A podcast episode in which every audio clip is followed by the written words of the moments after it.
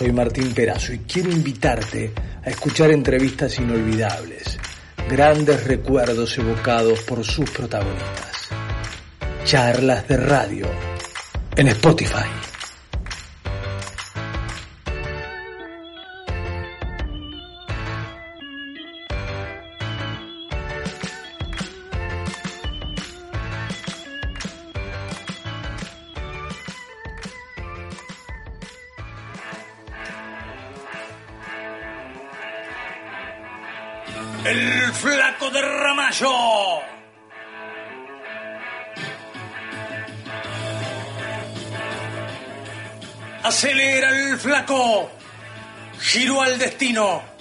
Desafió los límites.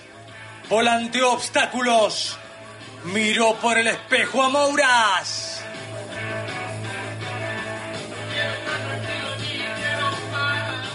Acelera el flaco. Fumó circuitos enteros, afinó los pianos, dibujó las peores curvas, pasó en la ruta a Gradasi.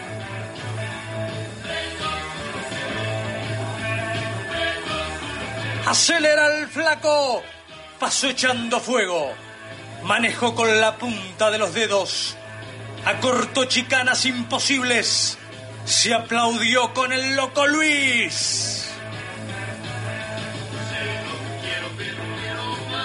Acelera el flaco como un cartero de carreras. Estampilló victorias épicas. Vivió en el podio. Le ganó varias cuerdas a Besone. Acelera el flaco como un rockero al volante. Venció a los pibes. Enloqueció tribunas enteras. Se abrazó a Cocho López en un curvón. Acelera el flaco. Fue el uno donde quiso. Vio la bandera cuadros con todos los autos. Insultó al diablo cuando lo tocaron. Despintó a Yoyo para volver a ser campeón. Acelera el flaco. Fanático de su padre. Ídolo de multitudes. 35 años de casco y buzo casi 800 carreras a fondo. Acelera el flaco, con punta y taco, con código de pista, con manos de seda, con cabeza de volante. Y ganó, ganó, y ganó el flaco de Ramallo al mundo, Juan María Traverso hoy siempre, un indiscutido, señora motor.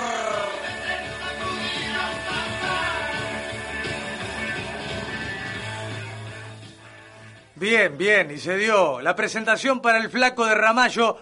Hola, Juan María Traverso, Martín Perazo te saluda en Radio Rivadavia, en el show del oral. Bienvenido, flaco. ¿Qué tal? ¿Cómo te va? ¿Cómo estás? ¿Cómo andas, flaco? Acá estamos con ganas de escucharte un rato, de, saber las sensaciones que te pasan eh, por la vida en estas horas tan difíciles para todos, ¿no? raras para todos, aunque vos en el campo medio que estás como en otra sintonía, ¿no? Y bueno, acá eh, es como que estoy al, al aire libre, ¿no? Pero pero no más que eso, o sea, obviamente estoy, estoy encerrado, este, no voy a ningún lado y bueno, es un problema que hay que llevarlo para adelante, hay que ser inteligente, estamos en el peor momento y bueno, eh, no hay otra, pero bueno, yo estoy en el campo, de alguna manera es como que hablo con muchos amigos que están en la capital o que están en la provincia de Santa Fe, en la ciudad, y es más difícil porque estar adentro de un departamento, por más que sea que tengas todo, es más complicado. Claro. Y, para la industria del automovilismo debe ser bravo también, ¿no? Porque las publicidades al no correr se caen, no sé si aguantan, eh, encima eh, los presupuestos con el dólar a 120 y pico deben ser otros también. No estás metido de lleno, pero por todo lo que viviste sabrás que debe ser bravo. No, por supuesto. Si imagínate que antes que empiece esto, las categorías principales se habían escapado de una manera que ya era complicado para los para los equipos, para los pilotos poder correr. Y con lo que estamos viviendo, 100 veces más difícil, pero si vos te o sea, si la gente que está escuchando no es del mundo del automovilismo, eh, yo le voy a decir algo. Sacar los corredores, sacar los pilotos, o sea, no los ponga, eh, porque los pilotos que viven de las carreras de autos son 20. Así que no los tengas en cuenta. Mm. Pero desde la Asociación de Volantes nosotros tenemos registrados más de 30.000 corredores de todo el país en el mundo de los zonales, la moto, el karting y demás. ¿Qué pasa? Vos ponerle cualquier número, cualquier número a lo que significa cada uno. Estamos hablando de 30.000. Sí. Cada auto de carrera, cada auto de carrera, entre los que trabajan en el auto, más los que le proveen elementos a ese auto, estamos hablando de una cantidad de familias que viven del automovilismo enorme. Y bueno, el problema más grave es que estamos hablando de miles y miles de personas que viven del automovilismo. Y repito, no estoy hablando del piloto, el piloto déjalo, sacalo costado. Estoy hablando de la gente que trabaja, es gigantesco. Y bueno, es un problema, obviamente, va a tardar para que empiece todo esto, que empiece a funcionar, va a tardar un tiempo, no, no, no es fácil. Claro. Estamos hablando con Juan María Traverso, un ídolo absoluto del automovilismo, y, en la presentación, en ese relatito que armamos, eh, nombrábamos algunos de los rivales que tuviste en tu carrera, eh, de tantas generaciones diferentes, Gradassi, Moura, Cocho López, Di Palma, Besone, Guerra. Eh, si, hoy, tuviera que decir, alguno de estos no quiero volver a correr, ¿con quién sería? Eran monstruos todos, como vos. No, no, no, no. Mira, el automovilismo del que estamos hablando, al que hay hoy, hay algunas cosas este, muy buenas y otras muy malas. O sea, yo soy enemigo de comparar eh, épocas, pero el automovilismo que estamos hablando, eh, que era una, digamos, una lucha en la pista como la que estabas hablando, que es la que relataba y la que la gente de esa época vio, y esa lucha no se llevaba a, afuera de la pista, digamos, a la vida normal. Yo hay gente que no me cree, yo soy muy amigo del Giorgio Maldonado. Era, era íntimo amigo de Luis de Palma cuando si vos mirás cualquier carrera, vos decís, esto cuando se baja se matan. Y nos bajábamos y decíamos, vamos a tomar mate, y pero se te fue la mano. No, no hay problema, en 15 días nos ponemos, nos ponemos al día. Y se terminaba. Era un automovilismo distinto. Y bueno, yo arranqué en una época genial, por, por suerte, ¿no? Arranqué con Bordeaux, Cupeiro, Pairetti, Gradasi, Estefano y todo ese grupo, este Gastón Perkins, haber podido correr con ese grupo y que me hayan dejado escucharlos. Cuando se fueron retirando, los que quedamos fuimos, eh, digamos, el viejo Luis y yo, que éramos los más jóvenes. Yo apliqué lo que escuché de toda esa gente y más allá de manejar bien, este, me cansé de ganar carrera de auto. Eh, hoy en día eso desapareció. Y fíjate que yo te nombré, por ejemplo, a Bordeaux.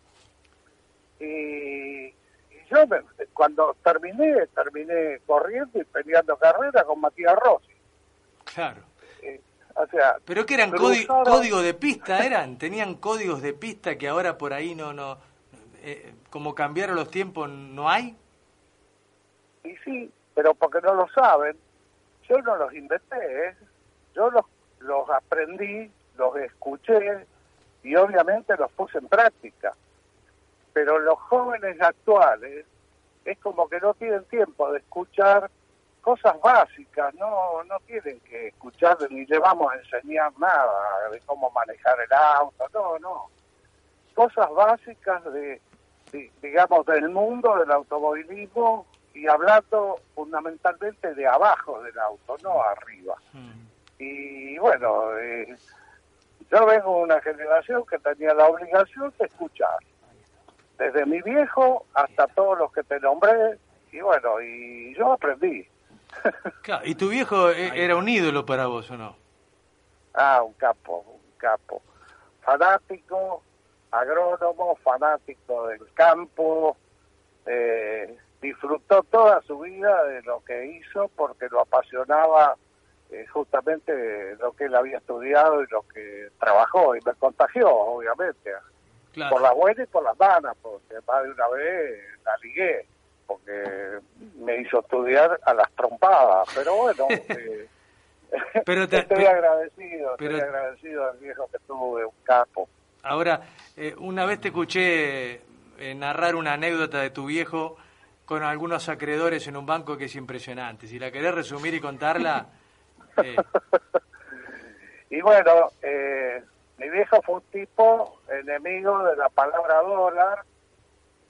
enemigo no. Eh, él, por ejemplo, eh, creó junto a la familia Lenoir una empresa que se llamaba, se llama Fiplasto, todavía existe.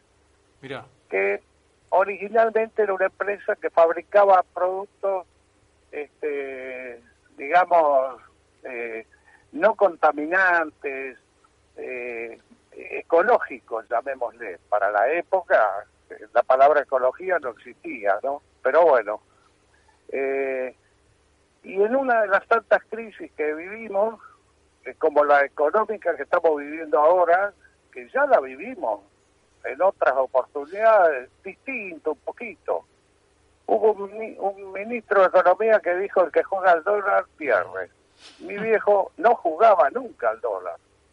Y bueno, el, lío que vino este, lo hizo pomada.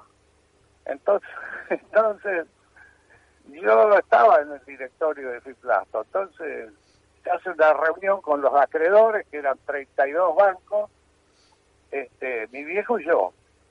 Y era la época que los bancos te cobraban intereses de los intereses, intereses del punitorio, los intereses, los intereses, los intereses. Era una joda, pero bueno. Y mi viejo puso arriba de la mesa este, todas sus escrituras, ¿no?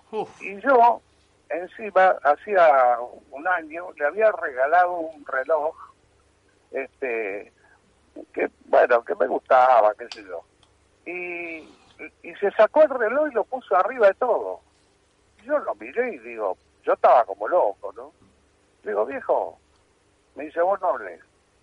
Y uno de los, de, un banco, agarró el reloj y dijo, no, ingeniero, esto no. Y, y yo seguía y puteaba, ¿viste? me calentaba porque la deuda que estaban poniendo arriba de la mesa, eh, la mitad era dibujada. Y en un momento me dice mi viejo, callate. Ah, digo, pero callate, me dice, porque esta gente no se lleva lo más importante. Y yo, yo digo, este viejo tiene plata afuera. claro, y yo Un paraíso fiscal. claro. Y le digo, eh, ¿y cómo que no se lleva lo más importante? ¿Qué tenemos? La capacidad, me dice. Cuanto antes esta gente se lleve todas las propiedades, nosotros arrancamos de vuelta. Y vos sabés que fue un genio, un genio. Pagó, pagó todo, y pero mucho antes de terminar de pagar la convocatoria, ya laburando habíamos recuperado, no te digo todo, pero una gran parte. Y bueno, eh, ese era el viejo Juan Cruz. Qué va. La, laburo y cabeza para para si me sacan me sacan lo que tenía, bueno, lo, lo voy a recuperar y lo recuperó así. Espectacular la anécdota, flaco. Eh... Y, dijo, y bueno, dijo, lo único que esta gente no se puede llevar es la capacidad. y, y en yo era pibe, ¿viste? Yo digo, este viejo está loco. no, fue así. Ahora, flaco, eh, ahí te reinventaste un poco en Ramallo, la gente todavía puede seguir disfrutando de lo que fuiste, tenés un galpón donde a veces, no sé cuántas veces por mes, o una vez por mes, o cada tanto se junta gente para comer con vos, para ver los autos, tener un museo, ¿no?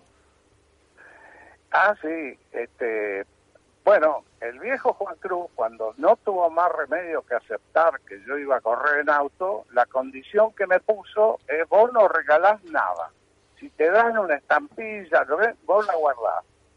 Y guardé todo. Y después que murió mi viejo, seguí guardando todo. Entonces es algo raro que un piloto haya guardado todas las copas, todos los trofeos. Todo. Y bueno, este, y tengo todo acá en mi casa, acá en Ramallo, armé un galpón, este, y ahora por supuesto está todo cerrado, ¿no? Pero dos veces por mes, este, el fin de semana, eh, armábamos un asado y venían hasta 100 personas, más no cabe. Y pasábamos el día, tirábamos los autos, tengo 16 autos originales, tengo todo. Arrancan. Mirábamos todos, mirábamos todos los autos, comíamos un asado, pasábamos el día y les cobraba una entradita y bueno, con, pagábamos los gastos y le dábamos una mano a algunas instituciones de acá de Ramallo. Qué lindo, con un fin benéfico. ¿Y, y las máquinas que tenés ahí, eh, arrancan o no? ¿Están activas?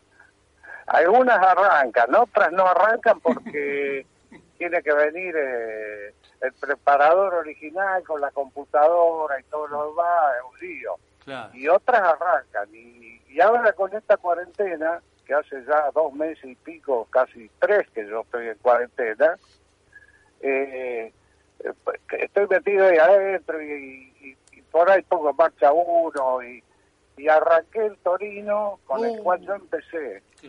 Que ese auto lo pagó, terminó pagando el viejo Juan Cruz, con lo cual no lo podía vender, nada, porque yo tenía que guardar todo. Bueno, y lo arranqué, ¿no? Y lo arranqué y le rompí un balancín. No. Ah, sí, la puta madre. y ahora hay que Hay que ahora, ahora, flaco, dos enseñanzas grosas te dejó tu viejo, ¿no? La del banco y la de guardar todo. Porque gracias a eso hoy ah, tenés eso, ¿no? Si no le hubieras hecho. No, te decía que dos enseñanzas grosas te dejó tu viejo. La del banco, que no nos van a llevar la capacidad, y la última de guardar todo vos corrés, pero guardás ah. todo y, hoy te está de alguna manera dando tu fruto porque es una alegría, no, no, creo que sea un rédito económico, sino que una alegría de que la gente pueda pasar por ahí y ver este lo que lograste en tantos años de carrera.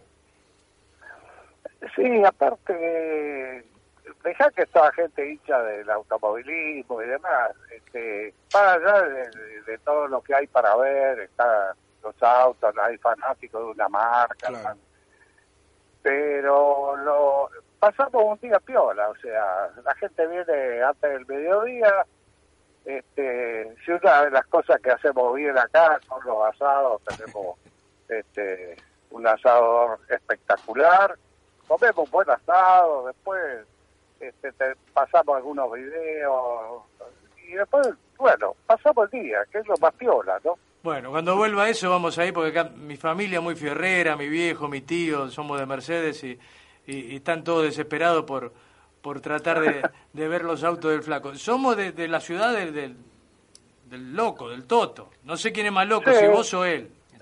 Espera, es uno de los trastornados más grandes que tuvo el automovilismo. te, sacudió, te sacudió con algo, ¿no?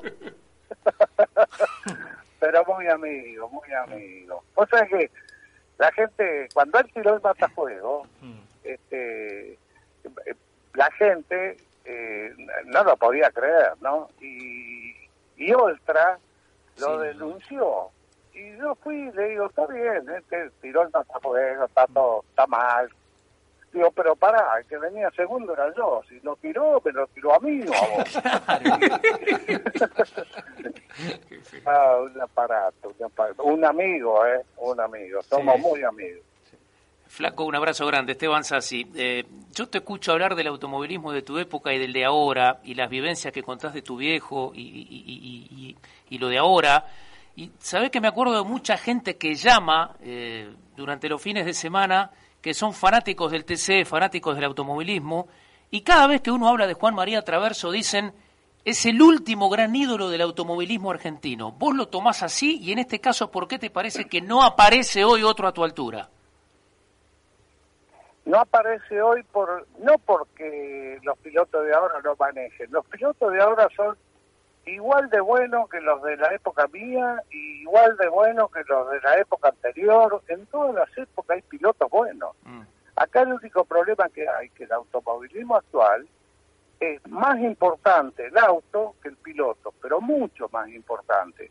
Hasta inclusive algún día gana este un piloto que todo el mundo sabe que no es 10, que es 7. Mm. Pero como el auto es perfecto y funcionó mejor que los otros, el que gana es el auto. Y bueno, yo lo digo medio en el idioma mío, medio bruto, ¿no?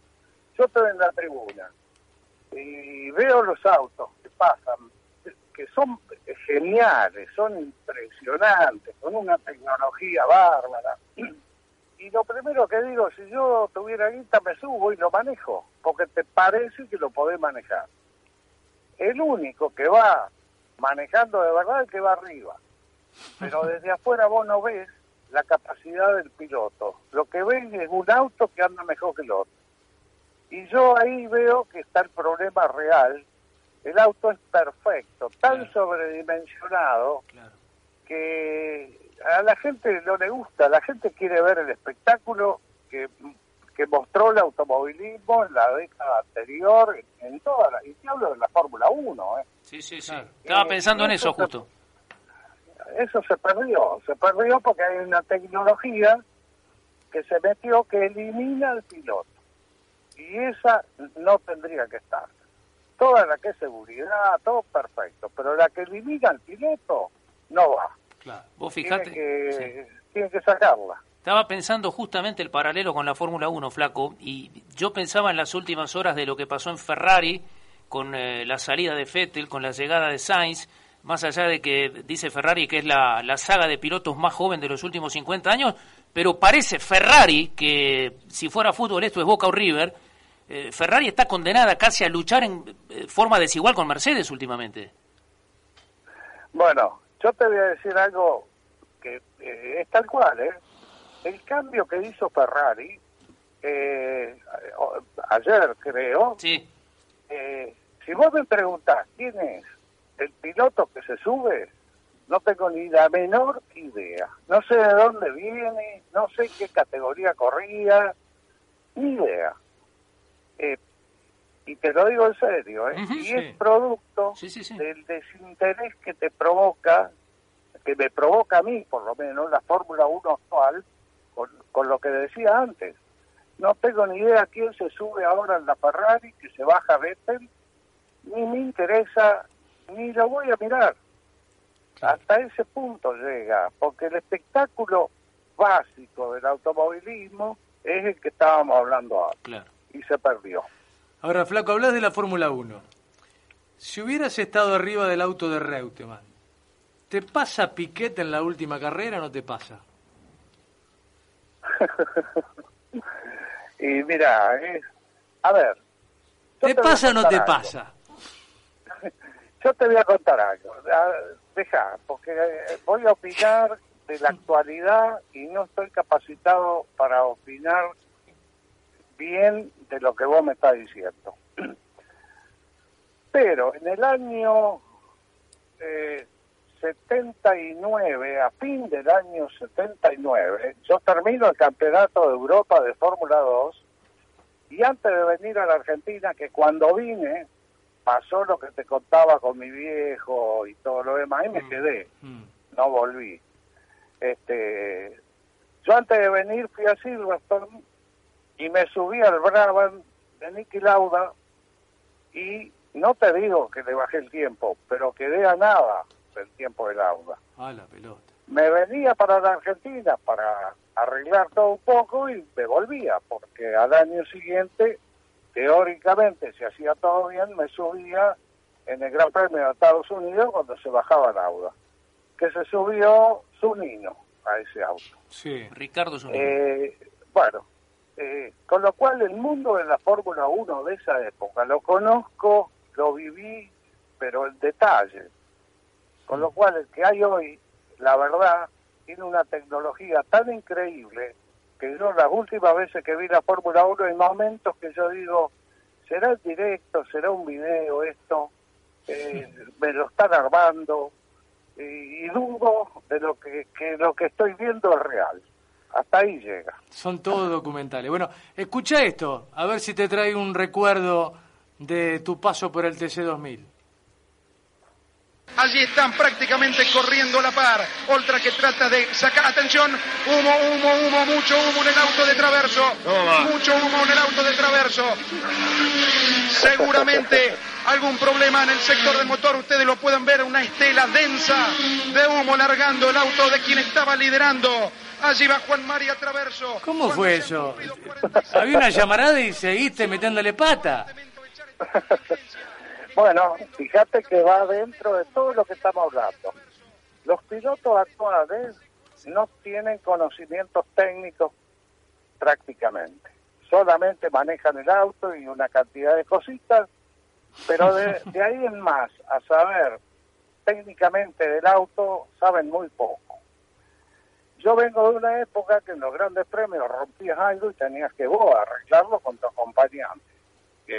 A ver, en algún gran premio que llegué, me acuerdo a Trelew de cinco cilindros porque se me agujereó un pistón, trabajaba piloto y acompañante y en tres horas y media cambiamos los seis pistones, bruñimos los cilindros, cambiamos todas las válvulas, hicimos todo mi acompañante y yo. Y al otro día ganamos la etapa Esquel, eh, Trelew Esquel. Entonces, esto lo cuento porque cuando pasó eso, yo sabía que era una pérdida de aceite, que todo el tema de aceite estaba del lado derecho, que el fuego, si pasaba para el otro lado, que estaban los carburadores y todo toda la cañería de nafta que pasaba a la izquierda mía, yo paraba y me bajaba. Y como sabía que era una pérdida de aceite, el motor seguía funcionando perfecto, y digo, bueno, si no pasa el fuego para este lado, y si me alcanza el aceite para llegar, el, auto va a seguir andando bien. Tuve suerte, porque bajaron la bandera y explotó el motor porque no tenía más aceite. Pero bueno. Eh, Pero la capacidad, la capacidad hizo que no tenga susto, que no tenga miedo. Claro, claro. Sabía lo que pasaba. Exactamente. Los pilotos de hoy no tienen ese conocimiento eh, y si llega a intentar hacer algo parecido y se equivoca y rompe el motor o rompe el auto, lo echan. Porque el valor que tiene es gigantesco. Entonces, esa es la parte difícil de analizar. Yo estoy en contra de muchas de estas cosas y a favor de un automovilismo que hay hoy también, que tiene una cantidad de cosas muy buenas. Pero bueno, la base, la esencia del automovilismo son dos el corredor y el auto. Y es un deporte de alto riesgo. Si vos le sacás el riesgo, se cae. Y si vos sacás el del equipo al piloto, lo pones en un, en un lugarcito chiquito, lo tirás para abajo también. ¿Qué es lo que está pasando? Bueno, y este piloto, el flaco de Ramallo, alguna vez se encabronó, se calentó. Si no, escuchá. ¿Percibiste? Se vio en la cámara dentro del auto un toque. ¿Cómo? No, que se vio que en un toque al entrar a la recta, ¿eso te desacomoda el auto? Antes de largar me tiró la mierda, pendejo hijo de puta ese. Eh, vos estás bien, físicamente bien, porque el golpe fue terrible. Estoy como para cagarlo bien a trompada, mocoso de mierda y la concha de su puta madre. ¿Lo vas a denunciar? ¿Vas a hablar con las autoridades? Es, maravilloso. Es extraordinario. Esa puteada puede salir en radio porque es maravilloso. es, tan genuina. Forma parte de los grandes momentos del deporte argentino. En serio, ¿eh? En serio. Lo, que da trompada, ¿no? Ahora putea a todo el mundo. Yo vos sabés que yo no sé de dónde arranqué puteando porque la, vos no sabés las veces que la ligué de pibe, de mi viejo, en el colegio, vivía parado en el pasillo por putear, y no sé por qué, pero puteé toda la vida. Ahora putea todo el mundo, está todo bien, pero no puteaba cuando no se podía putear. Claro. ¿Y, cómo terminó eso con Ponce de León? Terminamos muy amigos. Eh, es, es, una maniobra, como dije yo, innecesaria. Si vos querés sacarme para pasar, como hacía yo, llegar al fondo de la recta, me pegaba de atrás, me voy al barro y listo. ¿Cómo va a ser pegar contra la pared de frente que no me maté de pedo? Eh, ahí eso es lo que no va. En la época que hablábamos antes, esas cosas no pasaban. O le pegábamos los dos de frente a la pared o ninguno de los dos. Eh, esa es la diferencia, ¿no? Por eso me calenté. Claro, y por eso corriste con, contra el loco Luis, corriste contra los hijos, pero cuando tuviste que correr con el nieto ya... Y no, no, eh, cuando te metes en, la en este deporte y en algunos otros también, cuando mm. vos te metes en la generación ya que no corresponde, te tenés que ir. Yo el día que me fui, eh, no me fui porque estaba último o porque no podía ganar ese día o porque no quería. No, me fui porque dije, hasta acá llegué, ya está, no puedo. Te conté que estaba peleando carrera con Matías Ross. ya está ya, listo. La maniobra que yo hacía con Luis Palma, no la puedo hacer con Matías, no la puedo hacer con los chicos que estaban en ese momento ya yendo para arriba. ¿Pero por qué? ¿Porque los perdonás? Y lo perdonás y te gana. Claro, claro. Si vos lo perdonás, te gana. Es un tema... manejan otras leyes, flaco, ahora. Pareciera. Bueno, es distinto, han cambiado las cosas, pero yo no digo que sea malo, es diferente. Yo no me puedo adaptar a esto, punto, pero respeto la, el funcionamiento de ahora. Exacto el tema. Los simuladores. Sí. El simulador no es automovilismo, pero el simulador es un mundo gigante, enorme, fantástico, que está como parte del automovilismo desde el punto que todo el que está en el simulador compitiendo sueña con el día de mañana poderse subir a un auto de carrera. Esta es la verdad. Pero la habilidad que vos tenés que tener para manejar un simulador es muy grande y aprendés toda una cantidad de cosas increíbles y todo. Ahora, una carrera de simuladores, compararla con una carrera de automóviles de la pista no hay que compararlo. Es otro mundo gigante, fantástico, este, buenísimo, pero no pensemos que eso es automovilismo. De ahí salen los chicos, los jóvenes, que sueñan con que algún día puedan manejar un auto de carga. Mm. Yo lo veo así. Qué bárbaro, es verdad. Bueno, Flaco, si eh, si te puedo pedir una carrera para ir cerrando, la carrera que mejor manejaste, la que la rompiste, que te bajaste el auto y dijiste, mejor que hoy no puedo manejar. ¿Te acordás alguna o no? Eh, muchas, pero eh, eh, una vez en, en, en el circuito largo de Nürburgring, eh, en la Fórmula 2, que la Fórmula 2 de esa época iba hacía el mismo tiempo que la Fórmula 1, eh, hice el mejor tiempo el, tanque lleno, a la mañana, lloviendo. Hmm. Y manejé como nunca, con una suerte increíble porque las emboqué todas porque era para matarme. Pero bueno, eh, fue la vez que mejor manejé, que yo, yo mismo dije, realmente, no sé si fue suerte o qué, pero a ver, estoy hablando de la Fórmula 2 donde Keke Rosberg estaba en el equipo que yo estaba en el equipo que estaba él y le bajé el tiempo a Keke Rosberg y al año siguiente fue campeón del mundo de Fórmula 1. Ese día eh, y el único que lo vi fui yo y la gente que estaba ahí y, mi equipo que no lo podía creer. Claro. Y bueno, eh, eh, esa fue la vez que mejor manejé. qué lindo recuerdo. Ahora, eh, ¿Faseaba manejando o no? Es un mito. ¿Cómo? ¿Fumaba manejando? ¿Prendiste algún cigarro manejando o era un mito? en los grandes premios de antes. No me digas. No, no me digas que fumaba manejando.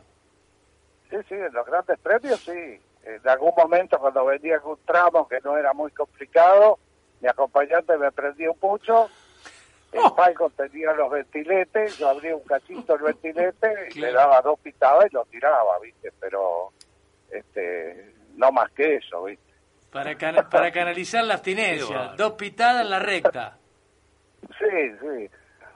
Y, y después los equipos que yo estaba en joda, me ponían cenicero, este, me ponían los puchos, y e, era como una broma, ¿no? un día Pedersoli, en el Autódromo de Buenos Aires, estábamos parados y viene y me dice, ¿me podés explicar por qué tenés estos puchitos acá, el cenicero ese? Si con el casco que tenés, como tenés que manejar acá adentro, ¿qué, qué me decís? ¿Que fumás? No, le digo. ¿Y entonces para qué llevas todo esto? Digo, si vos seguís haciendo los motores de mierda que me estás haciendo, te dejan en saloso, ¿de dónde querés que saque pucho? Ah, no sabés, me repuqueó, se enojó y se fue. Pedersoli, preparador. Eh, ¿Tenés un preparador preferido o no? Mira, yo, eh, a ver, gané campeonatos, carreras a patadas, y la base más allá que obviamente manejaba bien, era que siempre tuve equipos espectaculares o integré equipos muy buenos. Entonces, hubo una década con el Polaco después con Oreste Berta, después con Pedersoli, y los grupos eran de primera, ¿viste? y no los podés comparar. Son tipos que son genios en su mundo y es difícil hacer una comparación. Yo lo saco al mago porque el mago es como algo distinto, porque es un tipo completo, sabe todo, motores, de chasis, de aerodinámica, y sigo puteándolo porque a mí me gustaría que hubiera habido hasta el día de hoy un auto, un equipo en la Fórmula 1 que se llamaba Berta, porque el mago tendría que haber ido a la Fórmula 1 sin ninguna duda. Y no quiso. Más que no, no pudo, no quiso, no, no, no quiso dar ese paso. No, un fanático. Eh, eh, vos sabés que el mago es guardafauna. Es un fanático de la, digamos, del mundo animal, de, la, de, todo ese mundo. Y él lo, lo hacía muy, muy de forma privada, ¿no? Este, y, uno de los motivos por los cuales se quedó hasta el día de hoy en, Carlos Paz, o digamos, en, Córdoba. Este, porque es guardafauna, es fanático de ese mundo este, y todo el tiempo que puede va. Y, bueno, y para mí ese es uno de los principales motivos por los cuales no se fue. Mira vos. Flaco, gracias por este rato. Sabemos que estás en el campo, tranquilo, aislado, que no anda muy bien ese teléfono. ¿Qué pasa que no te van a arreglar el teléfono fijo, Flaco? Podés protestar acá en Rivadavia. Mandalos a todos al carajo en Rivadavia que no te van a arreglar el fijo.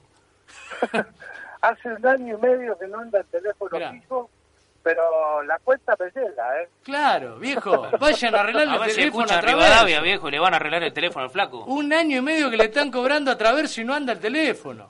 Por eso nosotros hace 10 sábados que lo llamamos y a veces no, claro, Con razón, ¿cómo? Flaco, maestro, gracias por todo, ¿eh? Al contrario, te mando un abrazo a vos, a todo el equipo, a toda la audiencia. Este, bueno, quedemos, quedemos en casa. Eh, viene la peor parte, viene la peor parte. ventanilla cerrada, ventanilla cerrada, adentro. Sí, señor. Un abrazo para todos. Chao, flaquito. Chao, flaco. Chao, chao.